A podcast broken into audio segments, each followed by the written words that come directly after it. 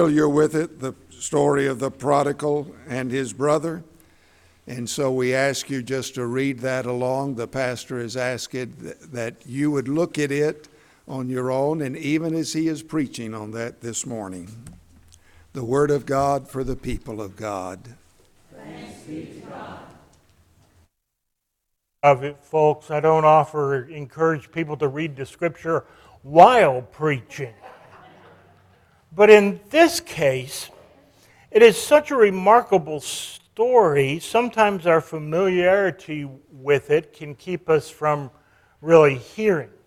So, this is reading the scripture while I preach with a purpose. Identify yourself in the story. Are you the younger brother? The older brother? Are you the father? Some of y'all have behaved in such incredible ways and in such incredibly foolish ways, as we're about to see. Are you those at the party who have no clue what's going on? Or who are there and don't know what to do, even though they see what's going on? Who are you in this story? Today, we return to the prodigal son. Lord, we thank you for this story, which for so many centuries has proclaimed your grace to our hearts and your love to the body of Christ. Let us hear this story again with fresh ears. By it, renew our spirits, we pray. In Jesus' name. Amen.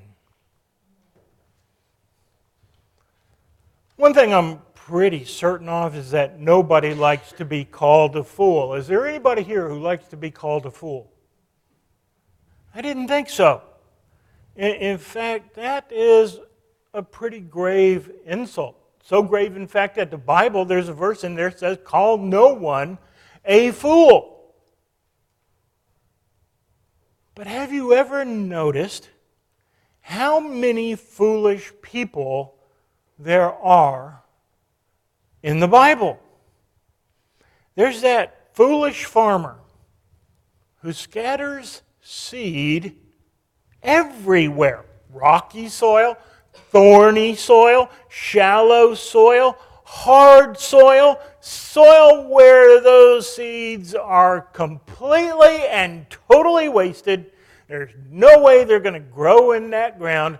And oh, yeah, every now and then a seed might fall on good soil. It's almost like this farmer is farming by accident all that wasted seed, all that wasted time and energy. What a foolish farmer. And then there's that foolish shepherd.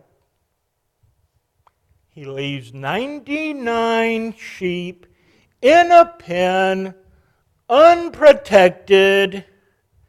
Yes, they were in a fence, but Foxes have no problem getting under or over a fence. They get in there and get the sheep. And this shepherd wanders away. Why? For one lost lamb. That's foolish. Only a foolish shepherd would shepherd a flock that way. You know of the foolish host, don't you? Another one of those foolish people in Scripture. He throws a huge party.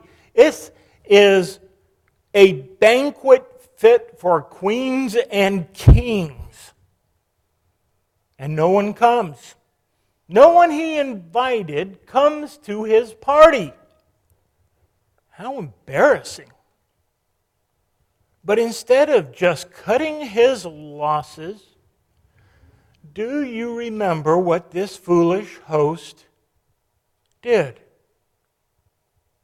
He commands his servants to go out and invite the blind and lame to come, the sick to come, the most wretched of that society to come to his party and feast. What was he thinking? How about that foolish businessman, that owner of a vineyard, who paid all of his workers the same? Those laborers who only worked three hours got the same wage, exactly the same pay as those who worked a 12 hour day. That's just not right. It's not fair. And it's no way to run a business. It's just plain foolish. Just plain foolish. And today's story, it's called the story of the prodigal son, the parable of the prodigal son. But it just as easily could be called the parable of the foolish father. We know this story so, so well. Both sons wanted what their father could give them. But neither of them seems to have or even want much of a relationship with their father. They wanted his stuff, but not him. But that doesn't stop this foolish father. Oh, no, not him he sees his returning son far off and runs to him. He bridges the gap between them, he takes that on himself. In that culture, men did not run. It was a disgrace. It was foolish. And when his older son refuses to join the party, slapping both of his, fa- his father and younger brother in the face, refuses to go into a party, this father leaves the party and comes to him. He bridges the gap again. Just like Jesus did when he came upon the Samaritan woman at a well. It was a three days journey for Jesus to bridge that gap. Just like Jesus did when he found Zacchaeus up in a sycamore tree nobody would go to Zacchaeus. But Jesus did. He bridged that gap. Just like Jesus did when he came to a very dead Lazarus to make him very alive. Just like Jesus did when he ate with sinners and died for sinners on a cross. But do you want to hear the strangest thing of all? That foolish farmer, that foolish shepherd, that foolish host, that foolish businessman, that foolish father all of them had the same first name Jesus.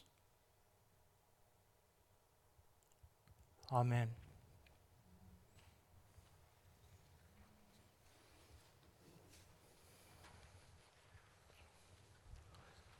And to insert B, the Thanksgiving.